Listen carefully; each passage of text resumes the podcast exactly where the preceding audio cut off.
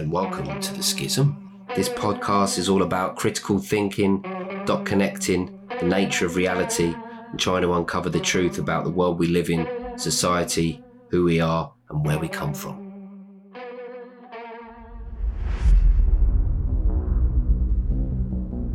Hello, and welcome to another episode of The Schism. Joining us today for the second time, artist and author Neil Hague. Neil, welcome back. Thank you. Great to be here again. Last time we spoke a lot about the pandemic and your book, Dr. COVID. I was thinking of you in between the time that we last spoke and now because there's been quite a few new variants. And we've had like oh. Omicron, Botswana variant, Flurona, and now this stealth one. There's room for another book. Yeah, there is room possibly for another comic. I just I was shaking my head with, you know, despair and also laughing at the same time because because the book had got all these variants in it based on the last lot of variants. But it's like the Marvel universe. You can have children of children, can't you? It's like the Eternals and the uh, and the what do you call them, the Celestials. madness, absolute madness. Some of them, it's like they write themselves as well, like Flurona. I mean, I didn't see that one coming, but hilarious. It makes you wonder whether AI's written them, doesn't it? It makes you wonder about AI, whether it's an AI creation, because it's so naff. They're, they're naff in so many ways. Un, yeah, um, uncreative. Is uncreative, yeah. Doesn't sound like a think tank took that long to come up with that. No, I don't think so. Looking at the Greek alphabet and putting that into some kind of algorithm or whatever it is, and yeah, right. And then and then you can just hear the voice in the background. You could just hear it. Alexa, what's the next variant? The next variant is Flurona. you know, it's like, or maybe it's like, um, maybe it's like the lottery where the little balls come down when they go. Yeah. Oh, the next one is the Flurona.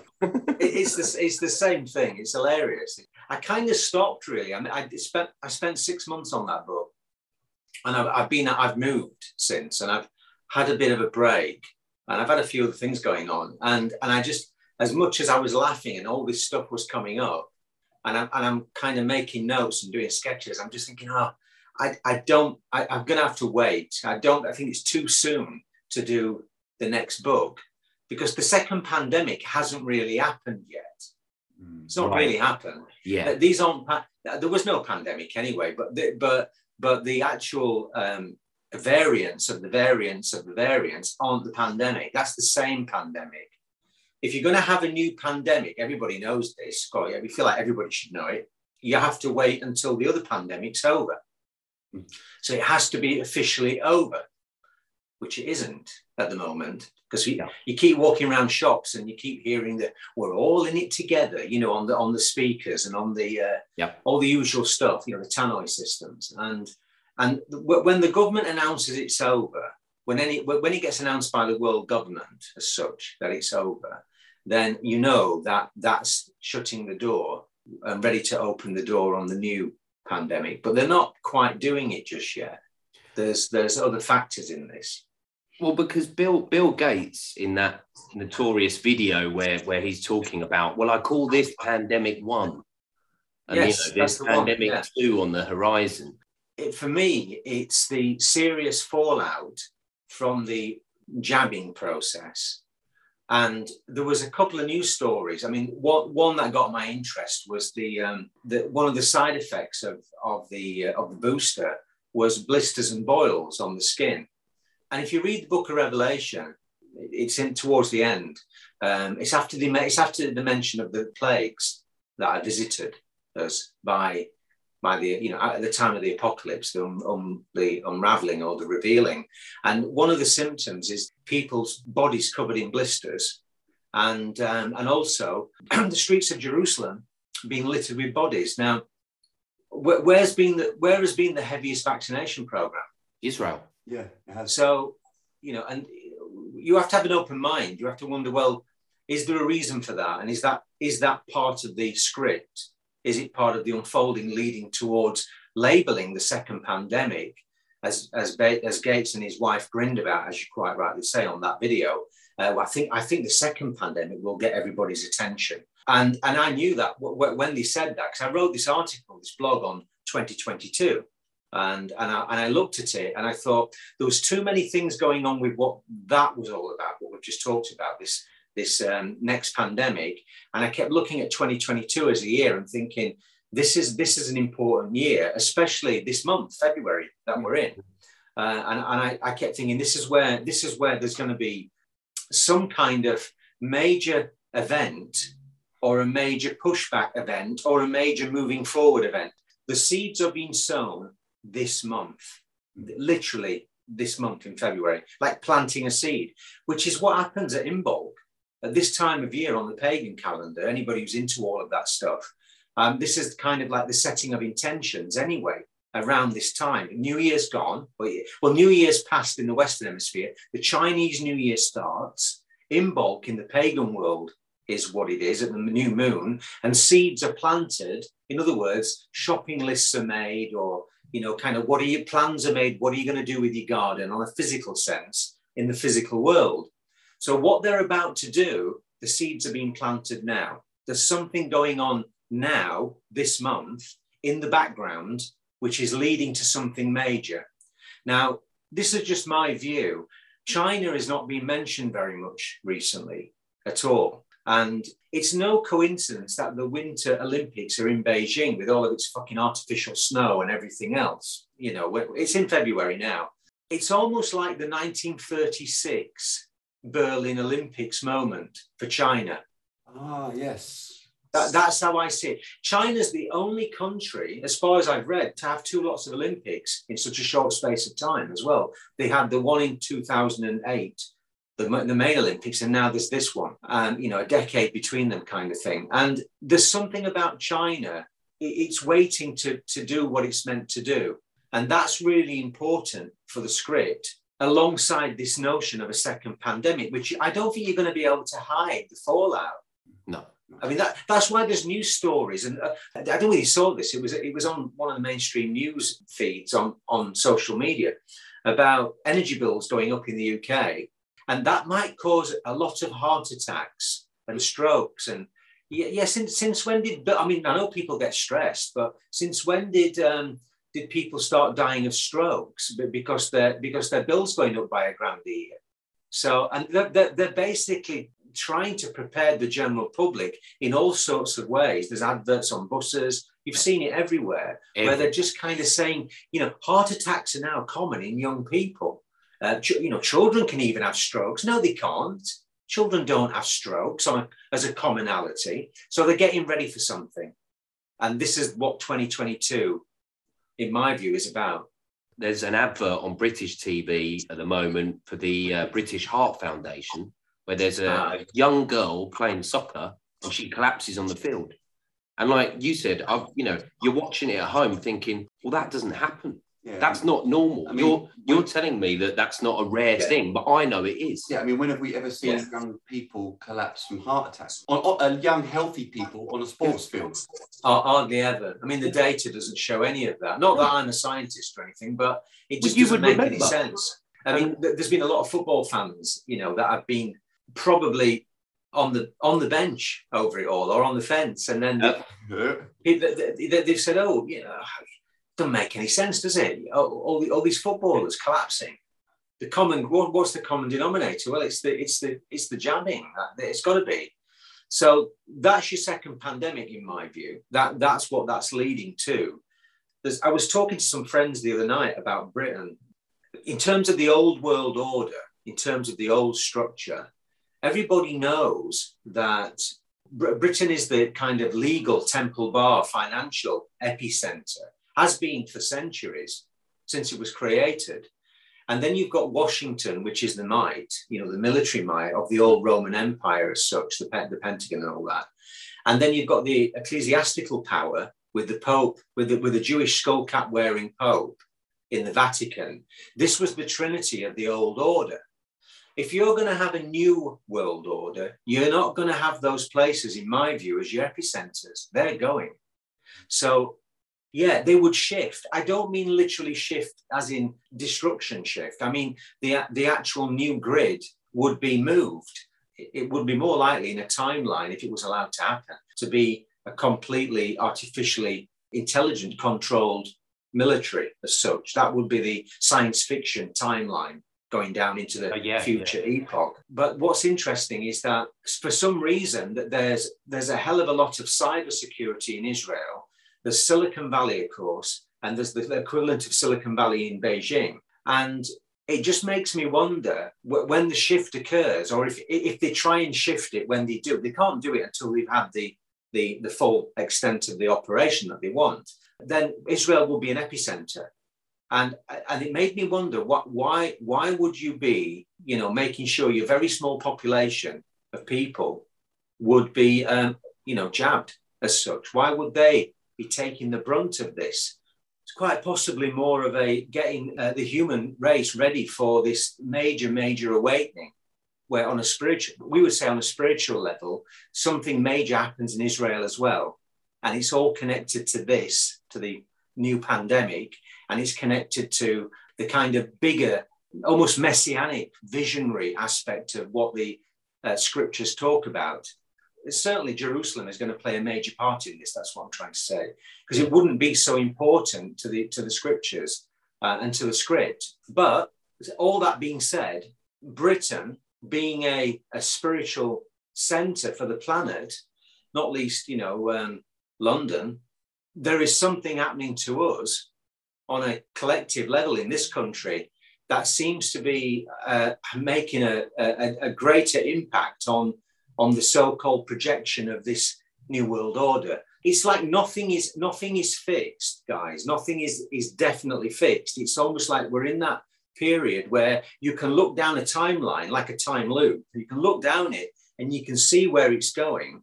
But there's something in my heart that tells me that none of this is actually going to come to that kind of ending. It's a possible projection based on nothing happening. But yeah, yeah. So, so much is happening yeah, all the time.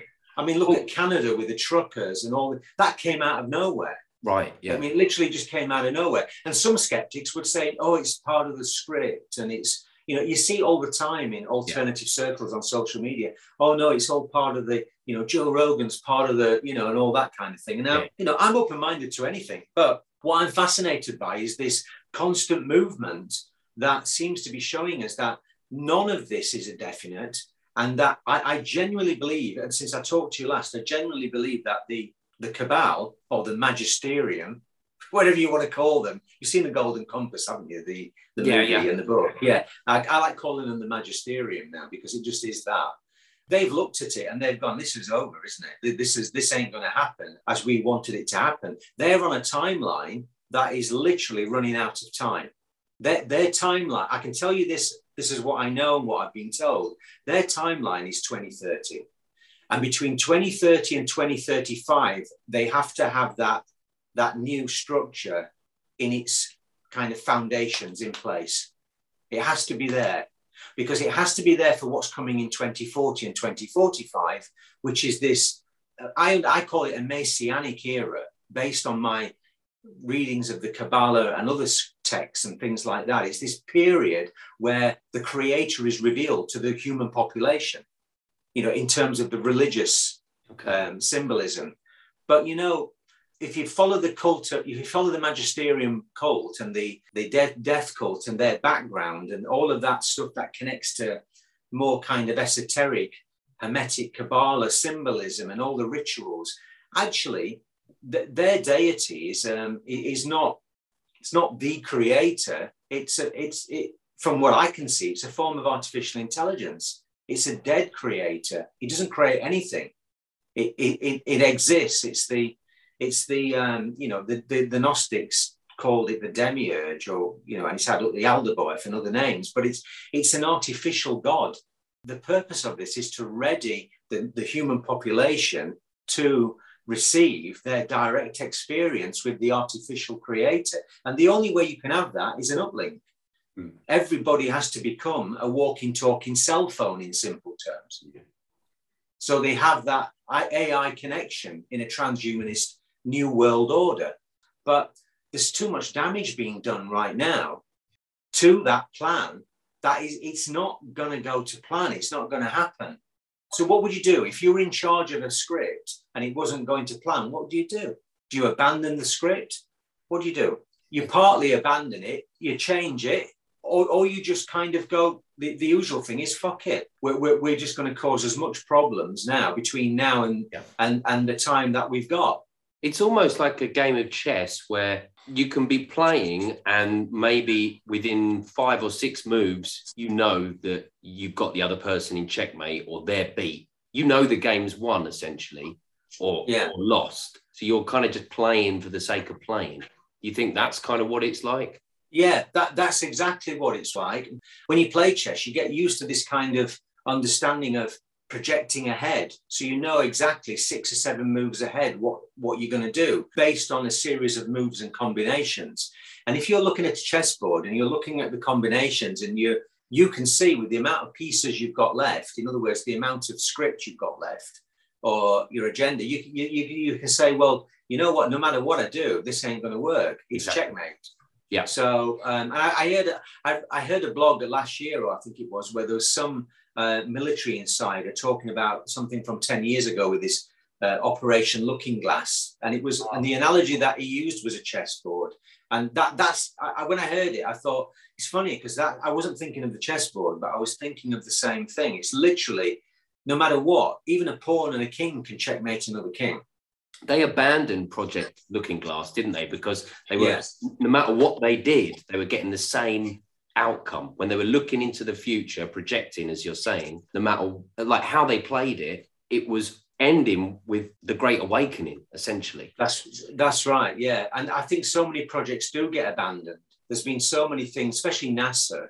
They're good at abandoning projects. Like one of the things that when I wrote Orion's Door and I was looking into the, all the stuff on that, um, I, I kept NASA was obviously one of the areas I looked at, and I was looking at a ton of stuff, symbolism, and I found it interesting that Orion was a major goal of theirs, Mm. not necessarily going to Orion, not that that wouldn't be ruled out, but but going beyond into the next levels of reality based on understanding what Orion is all about as a constellation. They even called it the Constellation Project. It was disbanded in the end and they focused on Cassini, you know, the Cassini uh, Voyager. But the, um, the, the, the logo and the graphics was all about Orion. And um, the original badge of the Apollo mission, uh, it's got the Orion constellation in that. Why?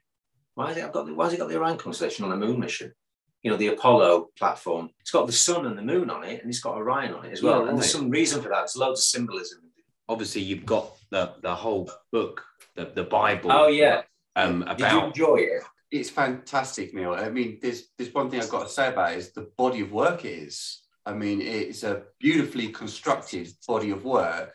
And you know, you published it in October 2020. Mhm. What you actually both wanted to say, I'm guessing you were writing this book for quite some years. I was thinking about it since about 2017, but I wasn't writing it until 2019. But you conceptualized the book obviously before the pandemic came along. So did you intuitively know that there was big changes coming, and you you kind of wanted to get this book out? Okay, yeah. I, I, I kind of felt that there was something I had to do uh, around. Yeah, you're right. I felt that it needed to be out.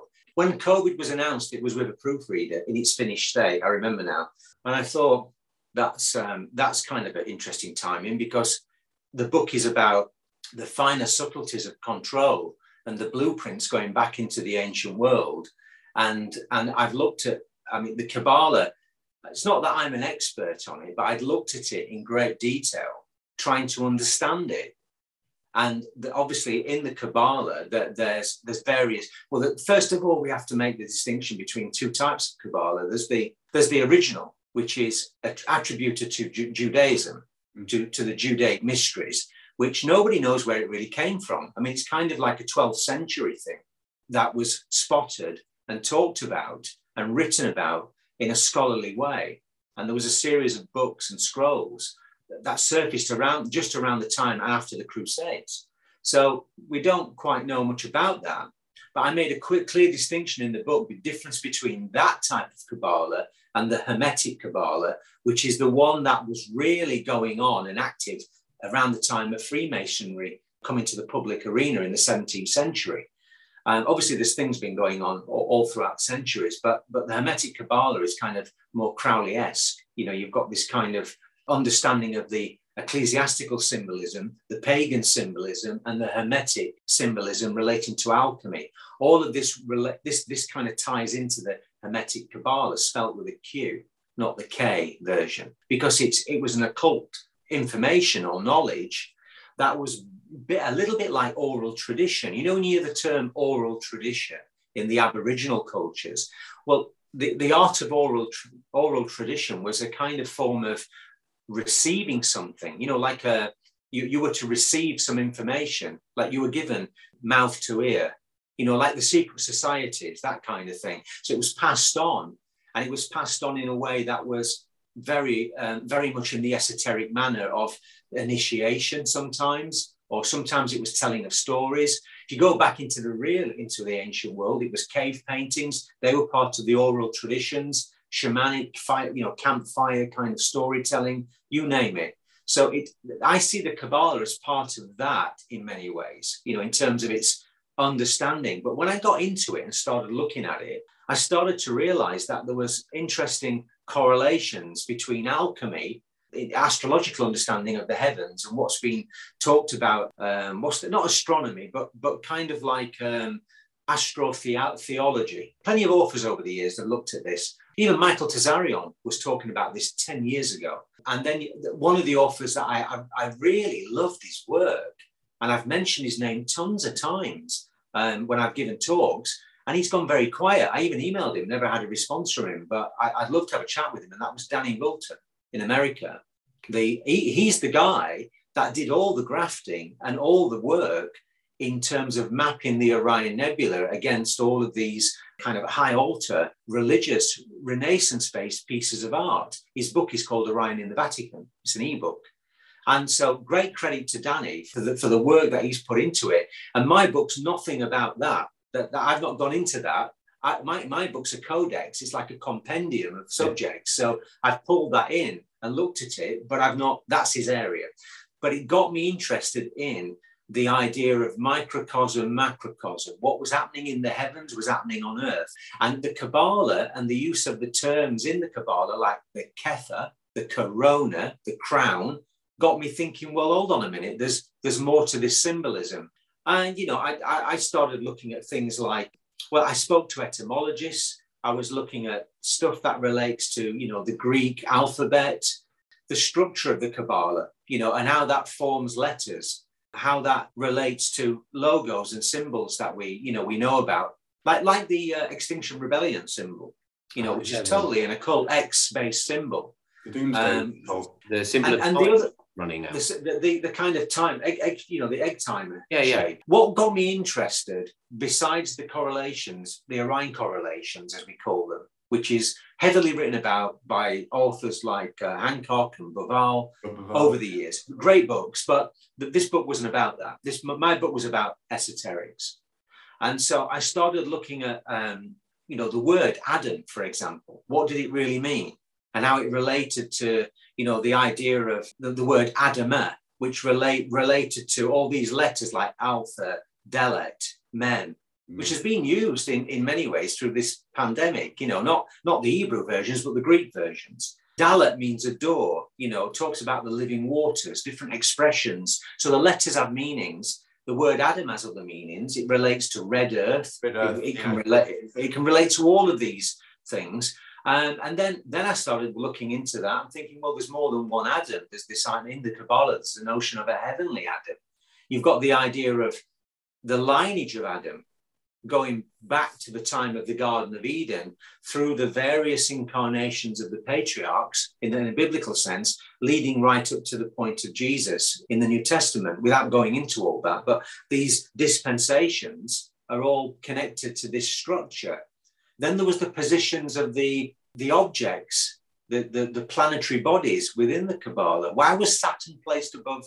Why is why is Darth, as in Darth Vader, placed above the sun, Tiphareth in the Kabbalah, and, um, and the moon as Yesod is this kind of doorway or this other base just above the earth. And I started seeing these different relationships between this structure and the understanding of how these bodies are all connected And they also relate to the Gnostic archons. Every planet has an archon as such uh, Yaldabaoth, and Saturn. And the major thing for me was the understanding that the solar system, our solar system, actually is, with, with a lot of other systems, is actually sitting in the Orion uh, Pegasus spur of the Milky Way. Mm. So we're actually, you could say, we're in Orion as a solar system. Like Our arm, solar system's arm of, like, like arm it, of the belt, two arms of the Milky Way, yeah, of the you know the so-called spiral, and we're in one of the arms. We're very near to Sirius. We're very near in terms of light years and physicality, according to scientists. We're very near to those particular star systems. So I started looking at those more closely and getting into all of the symbolism that relates to that. And the main source of information, of course, was not just more esoteric Western knowledge. I was looking at the American Indian, the Arabic, and uh, I consulted several times with a friend of mine, Pierre Sabak, the author of Murder of Reality, the etymologist. You know, and his books are great, by the way. If you uh, if you want a really good read, The Holographic Universe is a great book. You should have him have him on the show at some point. So I was looking at his work. I was looking at the tarot at one point. The idea of Adam and Ptah, the Egyptian deity, the, the, the kind of Prometheus-like creator that creates, so was involved in the creation of the human species in a mythological sense. And Adam being the first prototype, a physical prototype, and then Adam from a higher vantage point as a higher Adam, or, or the what they call in the Kabbalah Adam Kadmon. All of this symbolism that's embroiled in that, and the 22 letters of the Hebrew alphabet, and the 22 bones in the human skull, and the 22 major cards in the major arcana. It, I mean, you're starting to see all this kind of esoteric language that we all take for granted if you're interested in the occult, but actually, they all seem to be leading back to this Orion symbolism. And this Orion, I've said a few times, this Orion symbolism is if you understand what, what a secret society is really about, the idea of things being a secret. Well, the zodiac is no secret. Everybody, it's a good example of this. Everything, everybody knows about the zodiac. Yeah. We know that in the Western Hemisphere, there's 12 signs. We talk about signs that are hidden or signs that are, you know, the, the, the missing. Have you heard of the missing zodiac? The, the serpent, the, the serpent, the cupbearer, which actually is supposed to be between, is kind of where Scorpio is. It's that, that region of the zodiac. Yeah, yeah, yeah. Which came out in books like the, the, the, the, Red Serpent, Serpent Rouge, and you know the Rennes-le-Château mystery, and all those things you can look at. Orion is like a hidden influence, but for a very short period of time in the zodiac. And what fascinated me was the um, was the connections between Taurus and Orion. Now, Taurus is a major sign of the zodiac. It's, it's the bull. It's the you know, it's the precession of the equinoxes, it, the age of Taurus. It faces Orion in the sky as well, Neil, doesn't it? Yeah. Yes, it does. It's facing off against Orion for a reason. Mm. But if you look at the myths, Orion was born of the bull, was born of the uh, of Taurus, was born of the Taurian female. I'm, I'm trying to remember the names of the gods now. There was three deities, three gods that were it's quite laughable really but the, apparently he, he, was he was an alchemical birth based on the process of alchemy. And um, the word urine is very similar in etymology to the word Orion. Mm. And there's other connections as well, like Zion and other things. But, but this one was quite fascinating because these three gods were meant to be like the three fathers of Orion. I think it's Vulcan, Mercury, and Zeus. Zeus. And, and, and Zeus who always took the form of a bull in Greek myth, mythology um, for all sorts of reasons. And there's a story of him want, wanting this goddess um, who, who, became Hathor in, in Egypt, you know, the bull, and protected by the hundred eyed god called Argos, not the shopping um, empire, you know, the Argos, the god. So Greek myth is full of all this stuff. And this is where they get a lot of their, the Greek stuff is really important to this because it's where the Cabal get a lot of their words and their symbols from. That's why if you look at corporate logos, they're absolutely full of um, well, there's all the Saturn symbolism. Everybody's known about that for 10 years or more.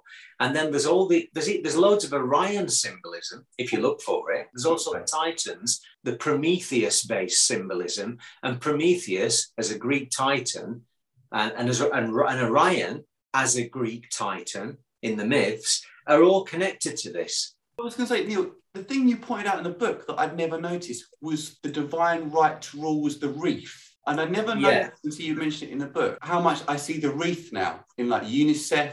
You see uh, everywhere. Yes, everywhere. yeah, absolutely, yeah. Because that that symbolism goes back to that that era, that Hellenistic, you know, the, the kind of goes back to Alexandria, you know, the um, at the time of the greatest empires. It's about imperial mm. control as well as a crown, as well as a corona, a crown. I mean, honestly, the sim- the symbolism connecting all of this. It, once you look at it, it's not that I've I've become OCD all of a sudden, and I'm trying to figure things out.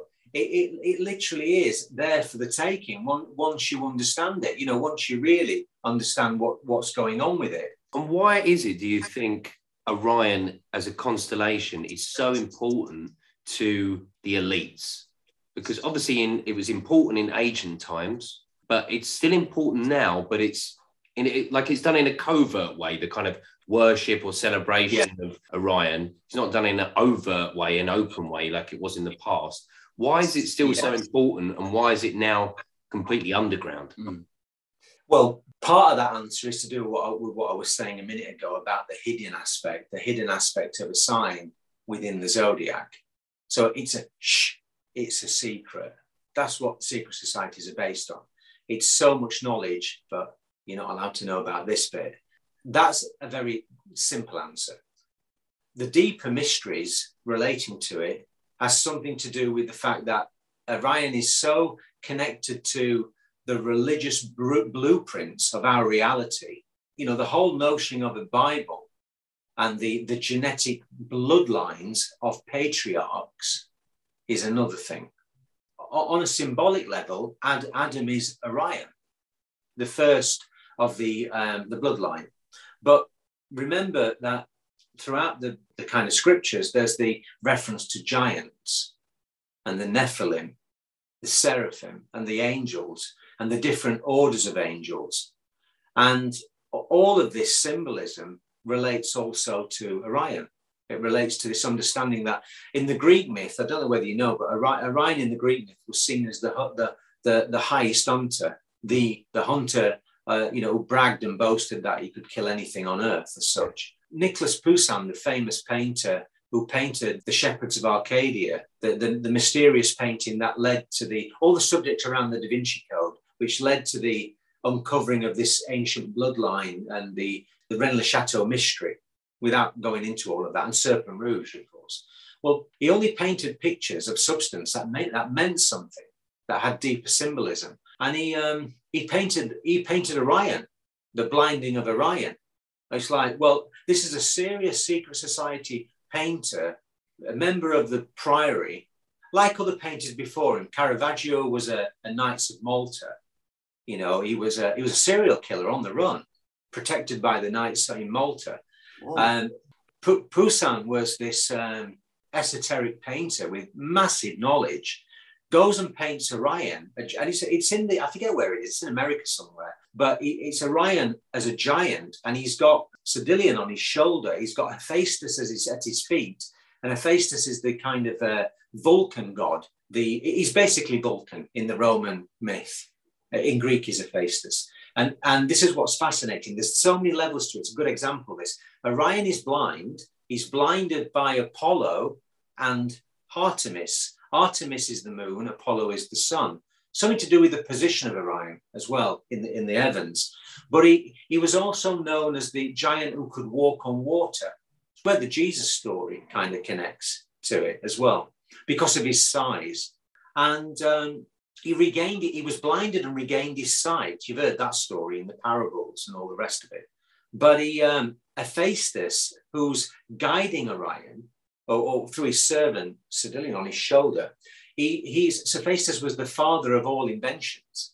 He was the he was the god that created in all of the myths all of the technology all of the flying shields and mechanical owls and the and the invisible cloaks and the helmets and, and uh, shoes that would make gods fly. He was basically he was like the chief scientist of the gods, you know, the kind of engineer of the gods.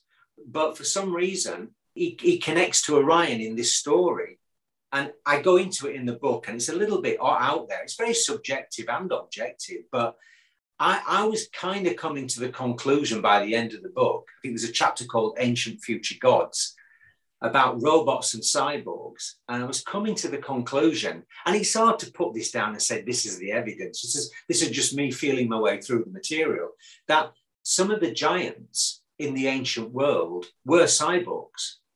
And the technology, this sounds like I've been smoking DMT like Hancock. I mean, he, he, he, he, he was seeing machine elves. You know, he was seeing machines when he was smoking DMT. It's in that wonderful book of his, Supernatural I can assure you I've not smoked any DMT. This is purely sitting there going into deep meditation, deep traveling, you know, through that process in the mind, outside of the mind. And I started to see it. I started to see this, this kind of giant Nephilim connection to a kind of another force that was not human, which was cyborg, this AI intelligence. And, and I think I think they come from Orion to keep it simple. I think there's a, a part of artificial intelligence which is alien, which is connected to the Orion constellation, the bad side of, of Orion. And I think that comes out in loads of movies. Not that the movies are real, I know science fiction, but at what point does science fiction become real based on what the hell's going on around us? So, um, you know, when you get movies like I Robot with VIKI, which is like a kind of Alexa on acid. Where does all this knowledge come from? And I looked at the stars and I went back into the myths, into the ancient cultures like the American Indians. And I was fascinated by some of their stories that related to deities that were connected to Orion. One example is the Iktomi spider, um, the what they call the Iktimi or Iktomi, which was this giant spider deity which was weaving this kind of artificial reality. Then I was consulting people like Pierre about the etymology of all of this. And we were talking about Arachniad and how it relates to vampires. And then you have this vampiric aspect of certain things that relate to horror movies and death metal and all, all of this imagery. We know it's all just imagery, but imagery is energy. There's a very well known film uh, um, with Michael Keaton in called Beetlejuice from the 80s. But that's the name of the star in Orion, of course. I mean, they knew, Tim Burton must have known that when he made the film because, you know, it, it's just a misspelling, but it's still Beetlejuice. But Michael Keaton in the film is dressed as a Koshari clown. He's dressed as a, a an extraterrestrial clown, a de- an archetypal deity that, according to the Lakota Sioux, came from Orion. This stuff's known about within yeah. secret societies. It's not. It's known about. It's not. It's not rocket science. It's easy to see, but it, like I say, it's only for. It's the famous quote in the Bible for those with have eyes to see and ears mm. to hear. It's that kind right, of yeah. understanding of the secret knowledge. So with so with something like say the pyramids, obviously there's a lot of documentaries going into how the pyramids are yeah. actually a lot older than they are. And if you look at the Sphinx and the weathering that's on parts of it and the base. It, it predates yeah. when the Egyptians were by thousands of years. I believe it was 6,500 years Originally, ago. I thought they were 6,500 years old, and then they were like, mm, naturally, it's over at least 9,000. So, who do you think really built the pyramids, and did they have any help? It's funny, I was talking about this to a friend last night, and we were, I, I was kind of joking as well. I mean, I, I have a, a, sense of humor where I, I, play with these ideas in my head. If I say the Transformers, you'll laugh your head off. Omicron. yeah. Where do you think Omicron's come from? But no, no, seriously, there has to have been some technology because there has to would have had to have been some kind of electricity, something electromagnetic to wield such power to be able to do well, the stones were like laser cut almost. So yeah, there has to be. Has I think um, I think there's a good argument that they used sound technology, like they had a better understanding of sound, and they could maybe cut them with precision. And because you think of the pyramid and all of the chambers that resonate at different frequencies, they seem to me like they had a much higher understanding of sound and sound technology. Yeah, I, I think there, there must have been some alien force. It's a little bit like it's a little bit like if you went back now to say the turn of the 20th century and started describing an iPad to your great great grandfather, that there was something back then in the ancient world that was incredible. And I've said this many times how far into the future do you have to go until you end up in the ancient world? Because it's a loop in terms of time and technology. And one, there's been so many things on this. Have you heard? Of, I don't know whether you heard of the Wingmakers capsule, which was kind of a um, a, a, bit of a farce, really. The, the, Wingmakers in, in, in, South America, where all of these artifacts were found and these CDs. It, it was shown to be a, a, bit of a farce in the end. But there's parts of it which have still got question marks over it. But the one that really got my attention was the um, the Black Pyramid of Ecuador. Have you ever seen that one? You know, the, the small tetrahedron, mm. um, which right, has yeah, got yeah, the, yeah. Um, yeah, it's got the eye at the top and it's got 33 bricks on it. Right, yeah. And um, and it's meant to have on, on the back of it, on the underside of it, there's meant to be some kind of language. His name was Kurt Schildmann, the, the professor that decoded it. And he was looking at the wording and he said it was something the son of the creator comes from here. That, that's what it said on the back of the this tetrahedron. And um, I don't know whether you know much about things like that, but it's interesting with the pyramids. You talk about the pyramids being pyramids, but it made me wonder in terms of the number three and the tetrahedron, you know, like the idea of three forces coming together to create everything. The idea of the power of it's where we get the word Trinity coming from the Latin Trinitas, which relates to the number three. And, and that being a that being a tetrahedron, this small thing that was found, which lit up with a aluminum, you know, with aluminum on it. It just made me wonder how much of that relates to the symbolism we find in the, you know, the vertebrae, back to the skull again with the 22 bones at the top of the head, the spinal column, the 33. We have, you know, we have three pyramids, three wise kings. Yeah. We have three canyons in Chaco. We have the three bodies on the crucifixion, Odin and the two ravens. I mean, it goes on and on. We have the crosses, the Chi-Rho cross. You have Buddhas with three faces. You know, ah, it goes Brahma. It goes on and on and on throughout all this religious symbolism, the Trinitas, the Trinity, and it makes me wonder whether that's part of the great secret. But inside the Orion Nebula, there is a, an area that has been located as the trapezium, hmm. which is a you know a triangular area not exactly it's more of a tetrahedron but this is the area that scientists have recognized as being uh, the, the, the, place where the stars are being born. I mean, I watched a program on it, it was amazing. And beyond that is seen as being some kind of doorway or a portal, excuse me, a black hole. And these are young stars in terms of the age of stars. Isn't it amazing how stars, you know, are supposedly are born and then they position themselves through that process of living their life and they go from supernovas and white dwarfs, brown dwarfs, that kind of thing, as we understand the terminology. Yet we see them from one viewpoint. We see a two dimensional screen. But if you see them in as they are, they look nothing like that. It's a bit like a person. You think you know a person, but actually they could be nothing like you think they are. But you get an idea just by looking at their, their facade. And uh, it's fascinating with, with that particular aspect of Orion and the fact that below the uh, the nebula or the area of the nebula is where the sword is, Orion's sword. And then you get all the biblical connotations in Genesis of the flaming sword that was placed to protect the tree of life in Genesis, you know, in the in the book of Genesis. And this is where, you know, I started looking at it thinking there's there's the whole of the biblical narrative in Genesis seems to be focused around this this area that the likes of Danny Wilten has, has uncovered.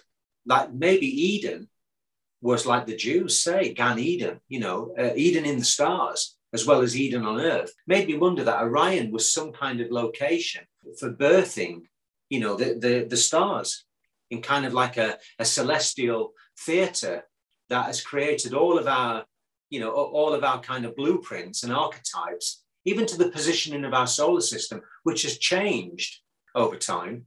It's a fascinating subject. You know, it's almost like a kind of um, an illumination when I was putting it together.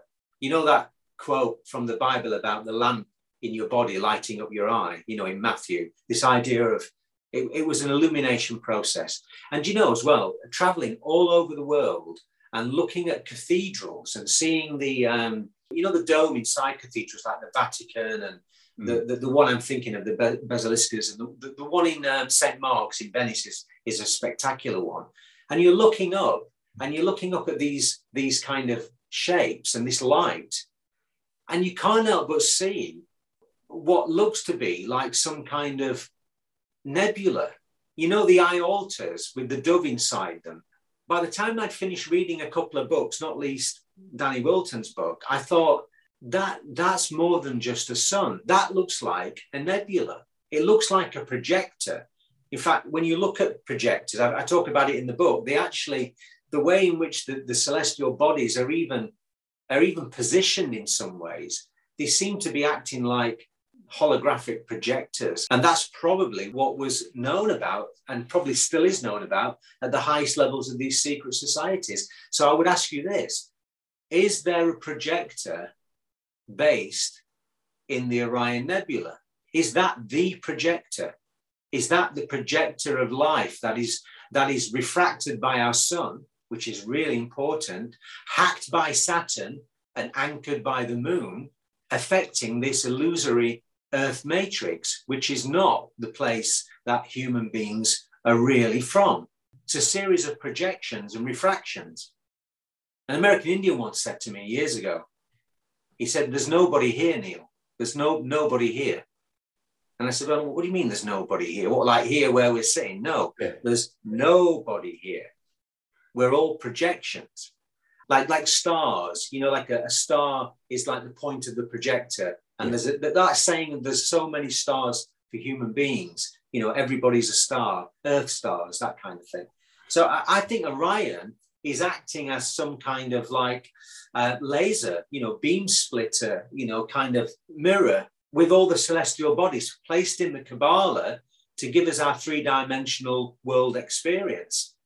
I'm convinced Orion is important, but it's no more important than the constellations surrounding it as well, like, like Taurus like Lepus, Sirius, Pegasus. Uh, they're all they're all part of the hologram, aren't they? They're all part of that same battle in the heavens. The Star Wars that has been put into visual form, but in actual fact, it feels like the stars are some of the stars are at war with each other anyway, aren't they? Mm. What was it that Manly P. Hall said? You know, he said there was um, he said we're gods of atoms that make up ourselves, but we're also atoms of the gods that make up the universe, Manly P. Hall. So yeah. it's that kind of, and he was a high ranking Freemason.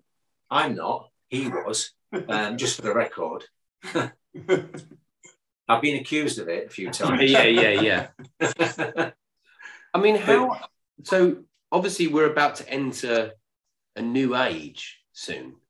How much of a part do you think that plays in like these big sea changes that are happening here on Earth? especially because the age of Orion was obviously 9,000 years ago, and it was obviously the most prominent part of the sky then as well, wasn't it? It, it just reached yes. into its most highest and it, point. Everything that has been secret is going to be revealed. That's the age that we're entering into it. In simple terms, there will be no secrets. Kind of like 2020 vision, you know, because because the yeah. pandemic kicked in in 2020 and obviously you kind of 2020 vision seeing with perfect clarity you know do you think even that's related yeah it is because um, it, it's almost uh, what, what's fascinating about it and this is kind of just something that is connected to what you're saying but it's a side thing but the whole idea of orion back with the orion symbolism relates in many ways relates to it, it's it's about duality. It's about life and death to keep it simple. So in some of the Hopi petroglyphs, you have the god Massawa and you have the god Kokopelli, but they were both representations of the same deity, but like two sides of the coin, a bit like Christ and Antichrist. I'm just trying to keep it simple without getting into too much stuff. And um, the, the Hopi were Orion worshippers.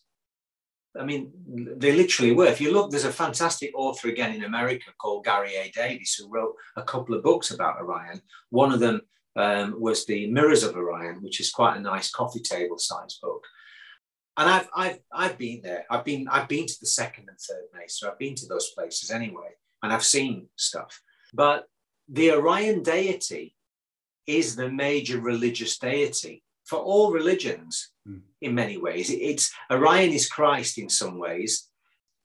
It's multidimensionally. Orion the star and Orion the myth, the giant, is not. Mm. But the actual so-called Christ consciousness from a Gnostic point of view is almost like the, the birth of the stars. And where does those stars come from in terms of um, their higher connection to a creator that's above and beyond the illusion of the stars. You know, like the what is the hand behind the movements of the stars? Jesus said it himself in, in the Gospels of St. Philip, the lost Gospels. Don't look to the sun, look to the hand that that created the sun and and and the forces behind that. My, you know, my father, the creator. Without get, I mean, I'm not, you know, I'm not kind of preaching. I don't, I don't mean it like that. What what I'm trying to get people to understand is that the forces behind all of this, the way in which the world has been controlled and things have been kept secret, the age that we're now moving into, well, the age of Aquarius is symbolic of it, is where everything gets revealed. So the opposite end of Aquarius is the lion, it's Leo. And Leo and, and the star Regulus in the Leo constellation was also at its highest point in relationship to the Sphinx and the pyramids in that 10,000 years ago epoch with Orion. There was an alignment between the two. I, have seen books on that. I'm not an expert, but I've read all the books, you know, the Bauval's book and Hancock's books and so on. Um, so the lion is, is, is prominent in that era. If at the other side of it, the era of, of the, um, the eagle or Scorpio and Taurus at the age of the bull going back to before, you know, to the time before the after the pyramids were built, Ramesses, the age of Aries, the ram, you know, all these etymological uh, connections to all of this. And we're, we're now in the we're, we're that we're in that era where all of this is coming to the surface, where the lion roars. The, the, the power of the lion is revealing the hidden knowledge that is almost subtly connected to things like the Orion symbolism which is tucked away with the bull in Taurus. Have you ever wondered why Mithra, the god Mithra, who is another Orion figure, is slaying the bull in the tauroctony? You know, the, the slaying of the, you know, the Roman symbolism. This is the power of the feminine being subdued at the time of the age of Orion. You know, the, the, the battle between the bull is a feminine thing, but uh, the idea of the bull is a feminine. It's the Pleiades is in there, the Aldebaran star, the eye of the bull. The eye of the bull is the version of the, another version of the all-seeing eye.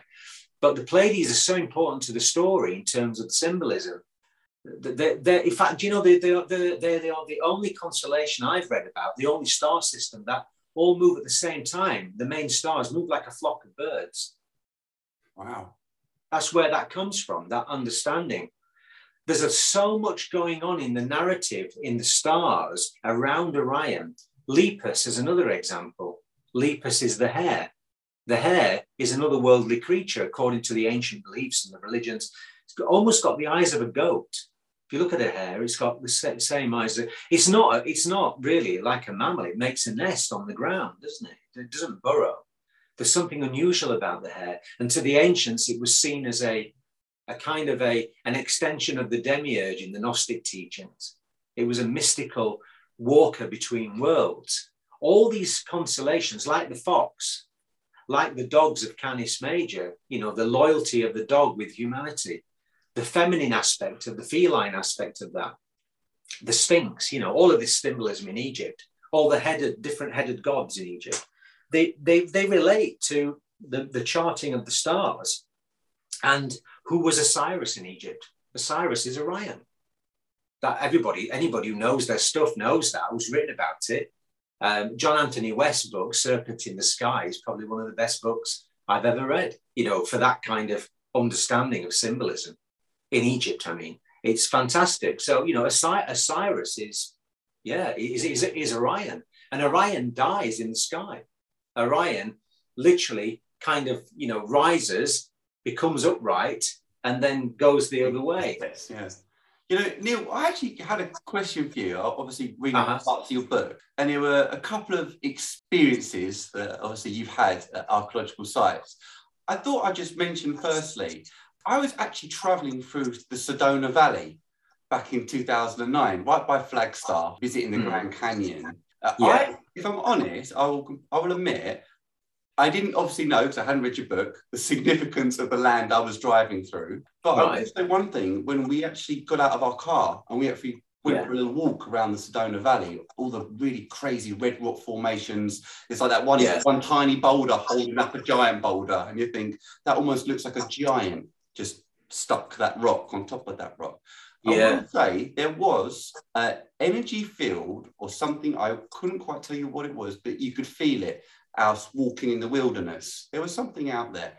I want to mm. actually ask you about two experiences that you've included in your book, Orion's Door, which is yeah. about your visit to the Nazca lines in Peru, firstly, because when you actually just finished that book in 2020, Neil, uh, there was 140 more geoglyphs found over there in, in Nazca. Yeah. I just want to ask a little bit, what was that time like over there in Peru?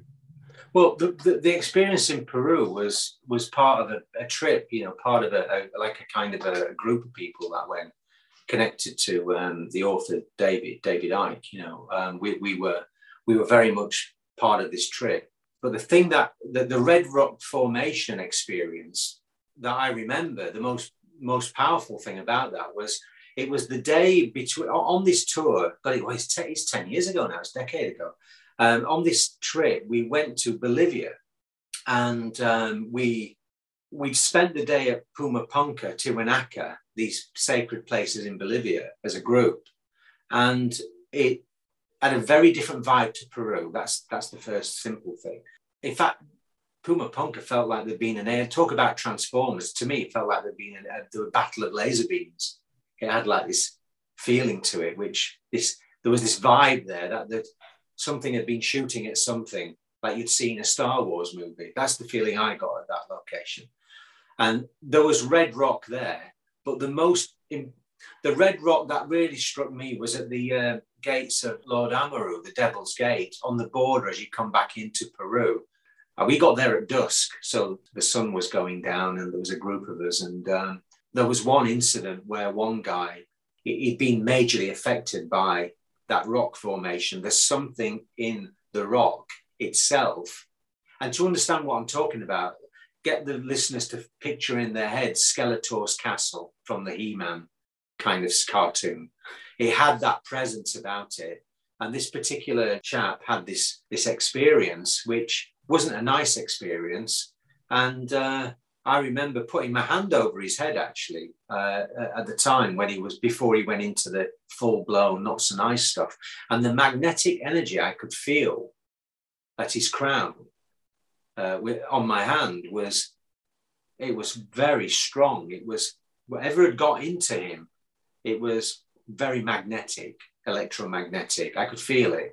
Funnily enough, we went back to the location the day after, went with a small group and a Spanish translator, and the locals were telling us that this location, which is a sacred energy site in Peru, an ancient sacred energy site, people go missing. I mean, literally go missing. The, the, there's a doorway, a portal, and they go. There was a wedding party, apparently, according to the locals, and that two members of the party went just disappeared. There was something else that I have to ask you about, and it was the face appearing through the cloud formations. Oh yeah, everybody saw that. Everybody that was with us that yeah, day saw that. The whole group, fact, a group of people saw it. I mean, the photographs I have are some of my own, but mainly other. You know, we were sharing the photographs afterwards. I've got a, I've got a great one. You know, look at my photo of it. There was a whole ton of witnesses, so it wasn't something that one person cooked up. Uh, but what what happened in a nutshell really was we'd gone back on the third the third day or the third oh. time, oh.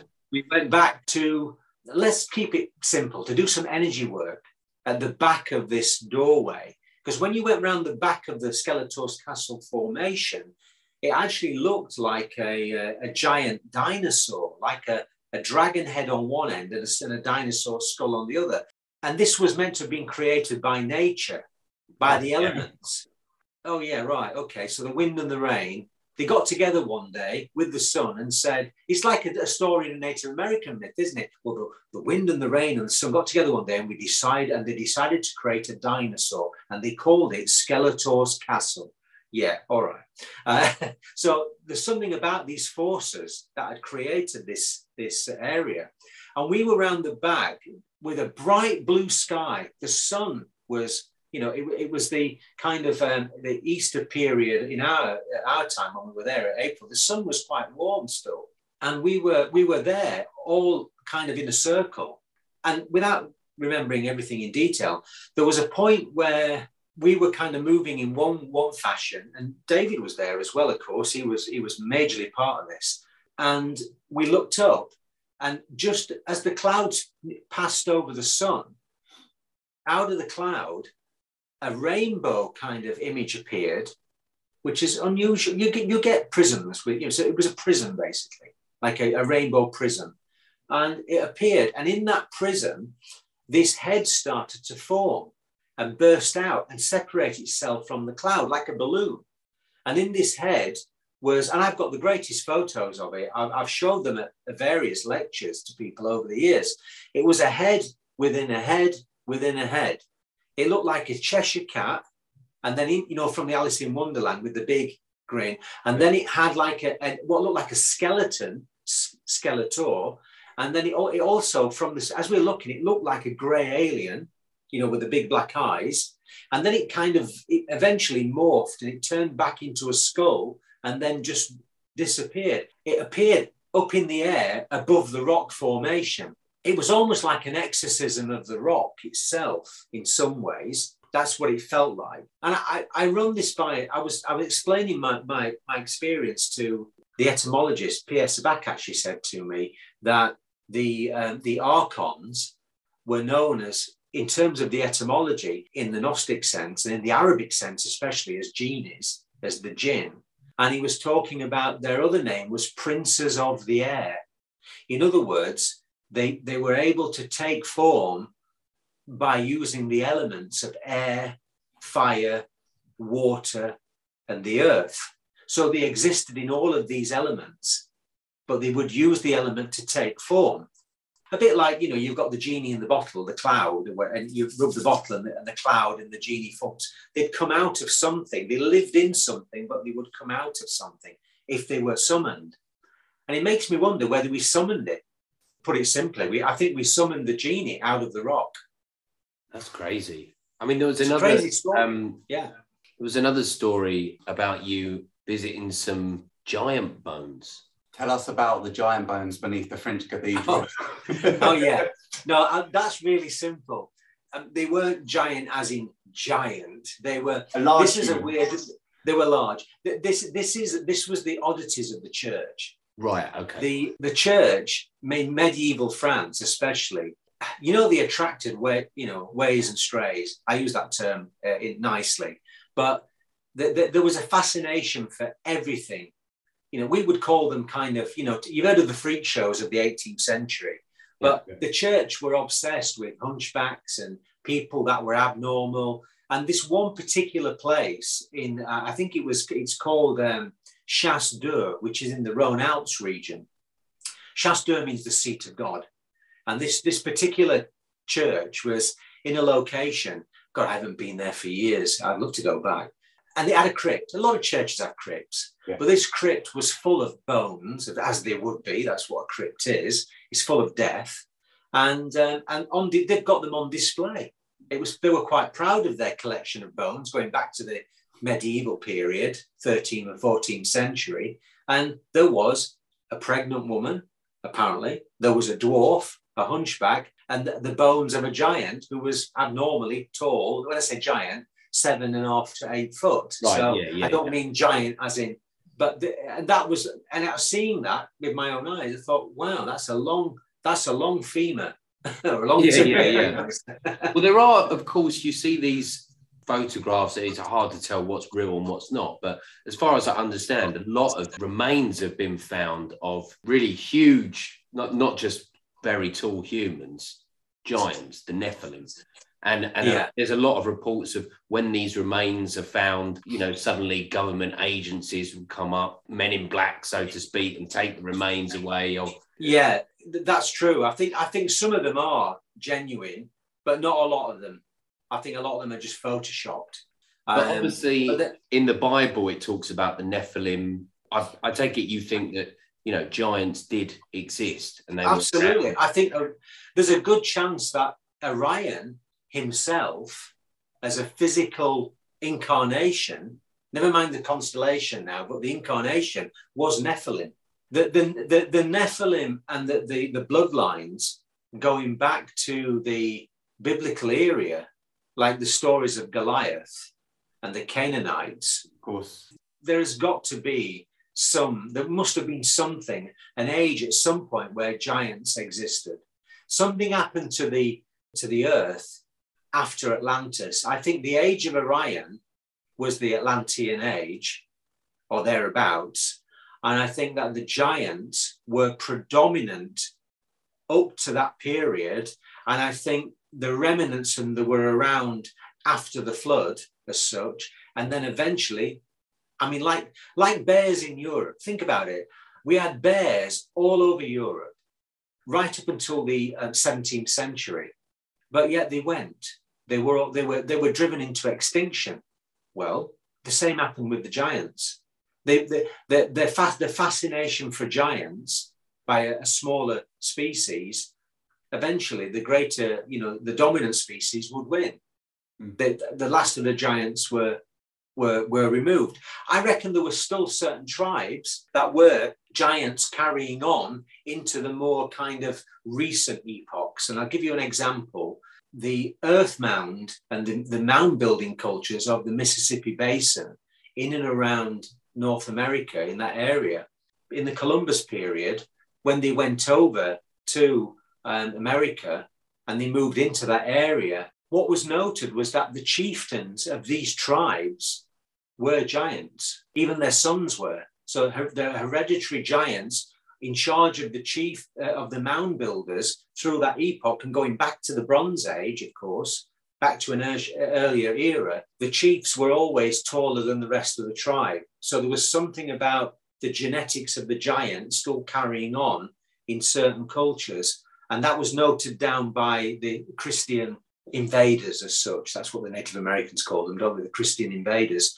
And, and it's interesting because in these earth mound sites, there has been the uh, what they call the ogie conic shells and these portable pieces of art called ogies, which there's one in particular that's got a hand with an eye inside it, a hand with an eye in the middle of the palm. And there's a couple of things that relate to that. I've seen it used in and understood as a magic symbol, and it relates to magic, of course. But it also relates to the hand of the warrior, which is something that I'd seen and looked at in, in the Lakota sense, that the hand of Kunu, the hand of the arm, what they call the, the, the warrior with his hand cut off. And the hand formation relates to Orion's outer stars. So around the wrist area would be the belt stars, and then you'd have the Saiph at the thumb. So you've got these stars that form the hand, the hand of Kunu.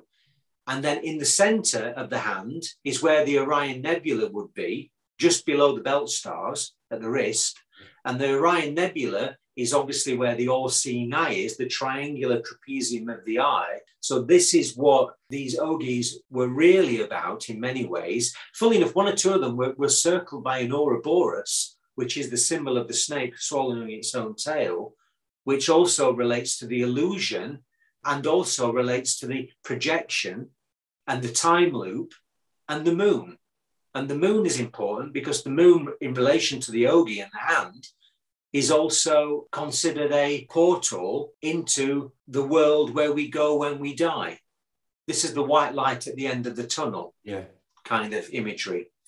And um, what's interesting is that these mound builders, being giants, and the fact that Credo Mutwa, you know, the Zulu shaman, Mm. Had the necklace of mysteries for years before it was stolen.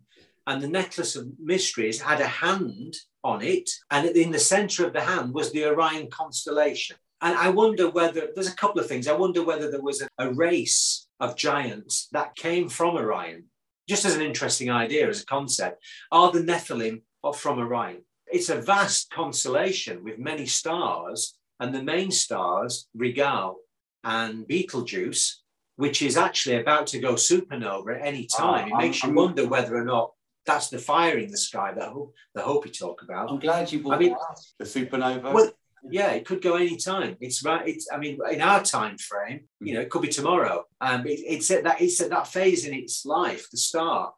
But it's such an important star, the red star of Betelgeuse, which is about 800 times bigger than the sun. And then you've got, you know, um, regal, where we get the word regal, regality, royalty, all that kind of thing. Just makes you wonder about the interplay of those two stars in the duality of creation. And when you look at the corporate world and the banking world and the academic world, political world, and I know we've only got so many colours to choose from, but red and blue is used an awful lot in terms of star symbolism, whether it's Yale or um, what, what's it called, Harvard, whatever it is. It's Labour or the Tories. Mm-hmm. Yeah, Superman. The red pill and the blue pill in the Matrix. Absolutely, that's it. The Matrix is a good example. So there's plenty of kind of archetypal themes that really run throughout it.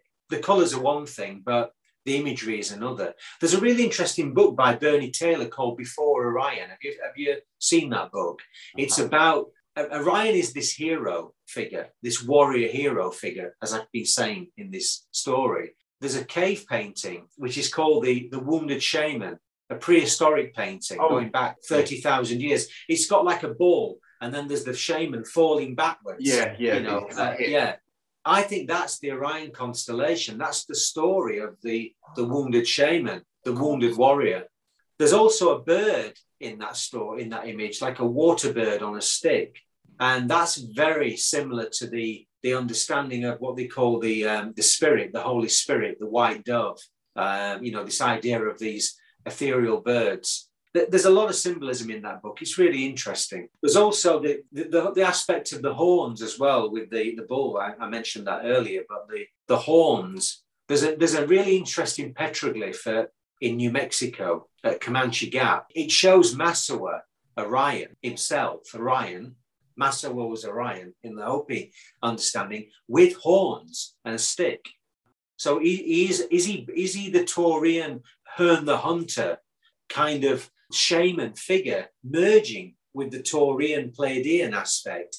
But his counterpart in the in the petroglyph is Kokopelli, and Kokopelli is a solar deity who's always seemed to be arising as a masculine solar de- deity out of the head, out of the head of Massawa, like almost like he's coming out of his mind. You know, so it's like the awakening of the death god becoming the God of life. And I think it's so symbolic of where we're going, you know, in terms of humanity, being obsessed with death in all of its forms, which is an expression of fear, to being really interested in life. And I know that sounds such a stupid thing to say when people would say, Yeah, but I'm interested in life. What are you talking about? I love life. But we're not really living a life in many ways. We're living a half life bombarded by aspects of death. Most people are in fear of death. So mm. there's something about the end of the Orion age and the beginning of that new age you were talking about a while back, which is something to do with losing that fear of death. And I think that time is coming. I really do. I think I think it's going to get to a point where something major is going to happen. And I think consciousness as a collective is going to get over this issue we have with things that don't exist appearing real, yeah. which is fear, yeah. and this obsession, absolute obsession with death, which manifests as insurance policies. I mean, I could go on and on. You know what I'm talking about. It just yeah. manifests in our life.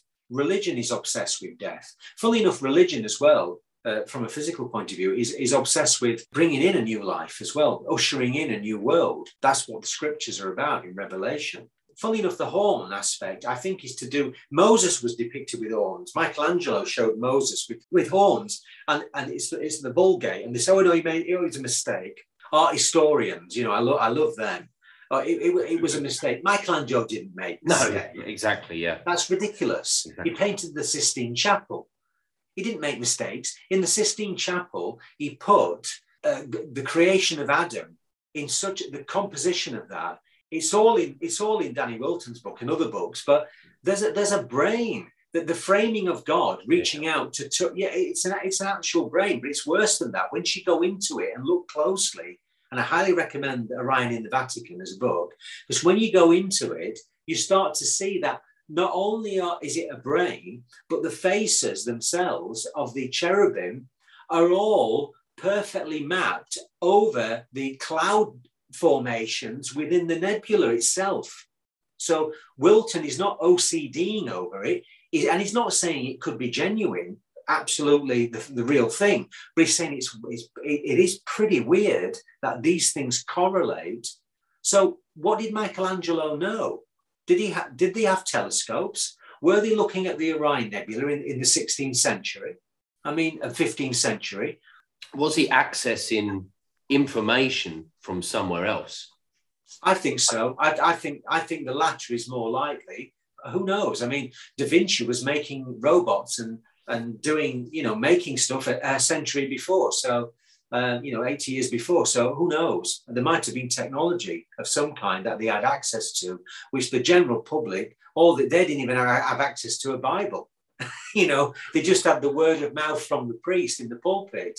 Whereas these elite painters had access to all of this knowledge and information.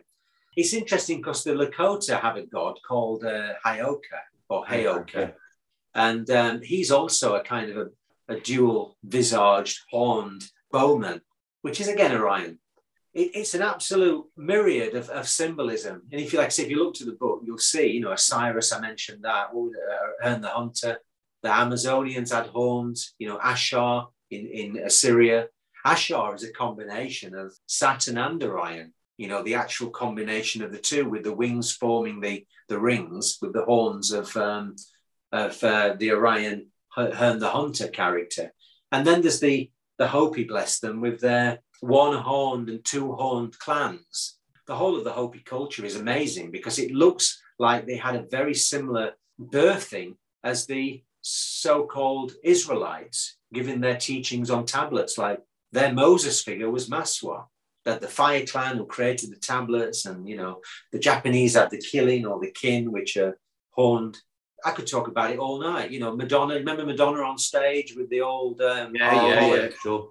I called it the cult of Orion, not to take away from the fact that you have the death cult or the cabal or whatever you know people authors have called called this cult all sorts of names you know the illuminati and all that it's in dan brown's da vinci code but in actual fact i think there's an hardcore branch of it which is an orion cult i think the secret society networks know all this yeah. i think they know about orion they know what orion means I mean, just to um, kind of end it on a bit of a positive note. I mean, obviously, there's been a lot of things that's happening. Like you mentioned the truckers thing earlier yeah. in, in Canada, and I know what you're saying as well because there's a lot of skeptics that will come in and say, "Well, you know, George Soros is behind it, and it's really, uh, you know, it's a controlled opposition or something like that." But it doesn't take yes. away from the fact that it's still inspiring 1000000s mm I, I personally do think these things are spontaneous. And like, yeah, like I said, it's still inspiring people all over the world to stand up for their rights. yeah. things like the nurses in Britain recently that have pushed back against the mandates yeah. and there's changes happening there. You've had people like Robert Malone on the Joe Rogan show, which has reached 50 million people. What we're seeing here is this the sea change, is it in, in real time? I guess what I'm asking is what do you see happening in the rest of the year? And in such a dark time, what what have we got to look forward to? Do you think?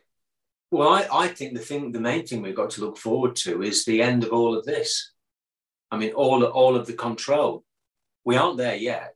We're nowhere near the end of it yet. But we will see in our lifetimes, in this lifetime, the, the, the breakdown of all of the political structure ecclesiastical power, we're going to see it all crumble.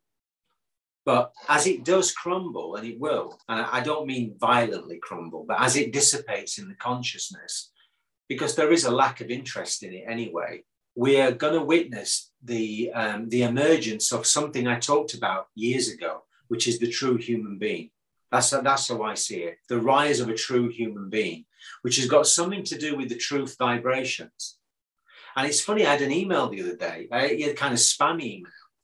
I looked at a lot of academic papers when I was writing the books, tons of it. I'm not digressing, this is important. And I got this email from this academic group that I joined saying, Are you the author? Are you the same Neil Hague, the, the author of The Truth Vibrations? Now, I know somebody who wrote a book called Truth Vibrations, this guy here.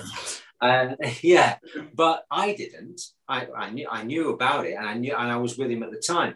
But this message, it was kind of like it came through on this email. It was almost like a kind of, you know, when you get reminders every now and again. You know, when you get little kind of messages. You, do, you get them in many ways. It can be it can be a book flying off a shelf, and that's happened to me a load of times. That where you just get something, and I it was almost like um, a reminder for me, and I, like I needed it at this time we're in now, in February now, that the true vibration is the real reason why we're here. It's the only reason, really, why why I'm here. Uh, apart from the love I have for friends and family and, and the human population at large, but the real reason is this true vibration. And what I've been painting and drawing and illustrating for the past 25 years is the truth vibration. That is something that is causing, on an invisible level, underneath the surface, it's causing these things that we're describing as truckers and the nurses and all these other things to, to actually animate in a way and respond to the lies and the fear and the coercion and all of the evil, the opposite of life, that is actually in, infecting the world that we know. This infection is, is sourced at one place, like any infection. It's coming from an illness in the mind, but it's, it's been orchestrated by these, these cults and cabals and all the rest of it. Now, if, if, if somebody is unwell and they need healing and you ask for healing, or you, you make an effort to heal them, there's a good chance, and if that person wants to be healed, there's a good chance that they'll they, they will be healed unless it's something seriously terminal, which is a, a different thing. But what I'm saying is that we are healing ourselves. The collective consciousness and the true vibrations are almost uh, forming out an alchemical process, a healing process, which is causing these things to occur. And you know as well as I do that before you can get to the good stuff in terms of the, the, the light, if you want to call it that, at the end of the tunnel, you've got to recognize that the tunnel is dark. Mm. You can hmm. see the light. You've got to recognize that you're in darkness. Out of darkness comes light. Out of light comes darkness. It's, it's almost like, you know, out of bad times, good men are created and women, but good things are created out of bad things. So this is now a real time of opportunity to grasp it and you know, sometimes when you're sitting at home and you or you're out, you go out and you see about six mask wearers. Yeah, you, you think, well, you think, well, is it really changing? Is, that, is anything really yeah. happening? You do question it. Oh yeah, yeah, yeah, you do. Yeah, yeah. Well, you've got to have this understanding of a deeper faith that underneath the surface, things are changing, and the world is not going to look the same, of course, within ten years as it did ten years ago, twenty years ago. I mean I'm fortunate enough to remember the 80s very vividly and memories of the 70s, but but it's it's changing all the time. And I'll say this: the great reset that everybody's talking about, the one that Klaus Schwab wrote about, the great reset will happen. You didn't mishear me. There will be a reset, but it won't be the one that they want. There's a completely different world emerging which is actually going to be, in my, my feeling of this, a better world. One that is focused on community, the heart, on what people really want, which is freedom. They want to be free and love their freedom and love each other. They don't want to be in a situation where they have uh, where, where they're monitored at every move. China is like the kind of the worst enemy for itself. You know, China as a, as, a, as a superpower is the epitome of everything that is that is wrong with hu- the human world in terms of controls. Not not the race. I'm not talking about Chinese people. I'm talking about no, the control the system, the regime. Yeah, the, the control system, the regime. It's everything that is wrong with with what's happening to us. But you know what? There'll be Chinese people. There'll be people of other races and other groups that know all this and and internally the, the, the consciousness or super consciousness is working through them just the same as it is everywhere. And it might seem like nothing's happening, but we haven't seen the major things happen yet. I think the COVID 19 era was the beginning of the end. This was the beginning of all the things that are now about to happen. So, watch for the second pandemic, watch China closely, not Russia. Russia's a distraction. I mean, yeah, things are happening with Russia, and I'm not belittling what's going on, but it's a distraction compared to what is really going on. And um, and those things need to be. You need to keep your eye on them. But but I, I don't obsess over those things at all anymore. I mean, it, it's more important to be in the moment every day and actually enjoy what you're doing. Otherwise, you're missing out on all the things that you could have and understand. You know, you could miss out on love. You could miss out on a great opportunity if you're not receptive to what's going on in the moment around you. I mean, that's given us hope and a lovely vision for the future, Neil, where we don't have to be scared and where we should actually face tomorrow with enlightenment, bravery, and also hope. The, the fact, and faith, yeah. Faith yeah, thank you for saying that. But you know, we all know this. We, we all know it in our hearts. Nature, the nature of nature, will not leave you empty. Even if you feel like you've got nothing and you've run out of energy and everything is turning to shit, actually, nature has a way of still giving you what you need, even to deal with that in that moment. So in nature abhors a vacuum. If your glass is empty, it's going to be filled at some point.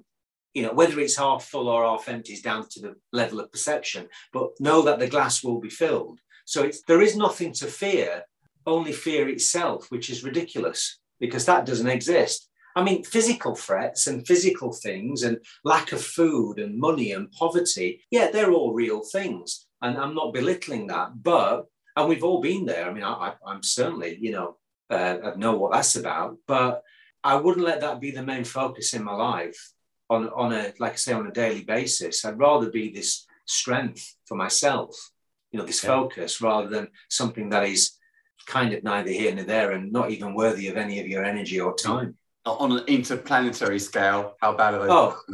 Oh, as I said many times, we're much bigger than this. Yeah. One of my paintings is called that. We're big. We're much bigger than this. And yeah. if we're to see ourselves on another level of reality, if we could have a special mirror to look at ourselves, we'd be pretty gobsmacked at what we actually look like. Heading towards this time where the fear of death and the fear of unknown is something that we can overcome. It reminds me of what we were talking about earlier when we we're talking about the ancient Egyptians and stuff. And they didn't have a word for death, did they? They didn't fear death. No. They didn't fear the unknown. So it's almost like you were saying earlier, a loop we need mm. to come back around to this higher state of being and get over this infantile fear that we have of death and the unknown. Because as you said, there's nothing really to be afraid of. Absolutely. It's a bit using the word infantile is pretty good, really, because it is like growing out of your toys as a child. And when you look at what the truckers are doing in Canada and what and what people are sensing all over the world, is they're looking at the political structures and they're looking at their action men and their Barbies and going, I used to play with that. You've outgrown it. We're outgrowing governments. We're outgrowing governments as we as we've known them to be. Yeah. And a new world, a new world is going to come in, a new system. I'm not saying governments aren't relevant because we need governments of some kind. Yeah, we don't need them as they are, that's for sure. Yeah, we don't yeah. need elitism and cartelism running governments and corporations and and, need... and secret societies and the kind of hidden strata of power that is really directing our world and everything and everyone that you just named. Absolutely. It's going to become revealed. Everything in our time will come to the surface. I think there's a quote in the Bible, a quote in the in the New Testament about all that has been hidden will be revealed Yeah. in the times that we're in, the Yeah. sign of the times. And do you think that when they talk about the end times, what they're really just talking about is the end of an age? They're not talking about Yes. the end of the world. The world will never end. Yeah. The, the, world, the world as we know it, as we understand it in this time frame continuum, is not infinite. Infinity is infinite. We're infinite. This is the problem. We see ourselves connected to the physicality of the earth and the positions of the stars and all those things like uh, we've been talking about. But in actual fact, our true source is infinite. So therefore, even if the world ends, even though it doesn't, not in that sense, we never end. We're infinite. We go on forever.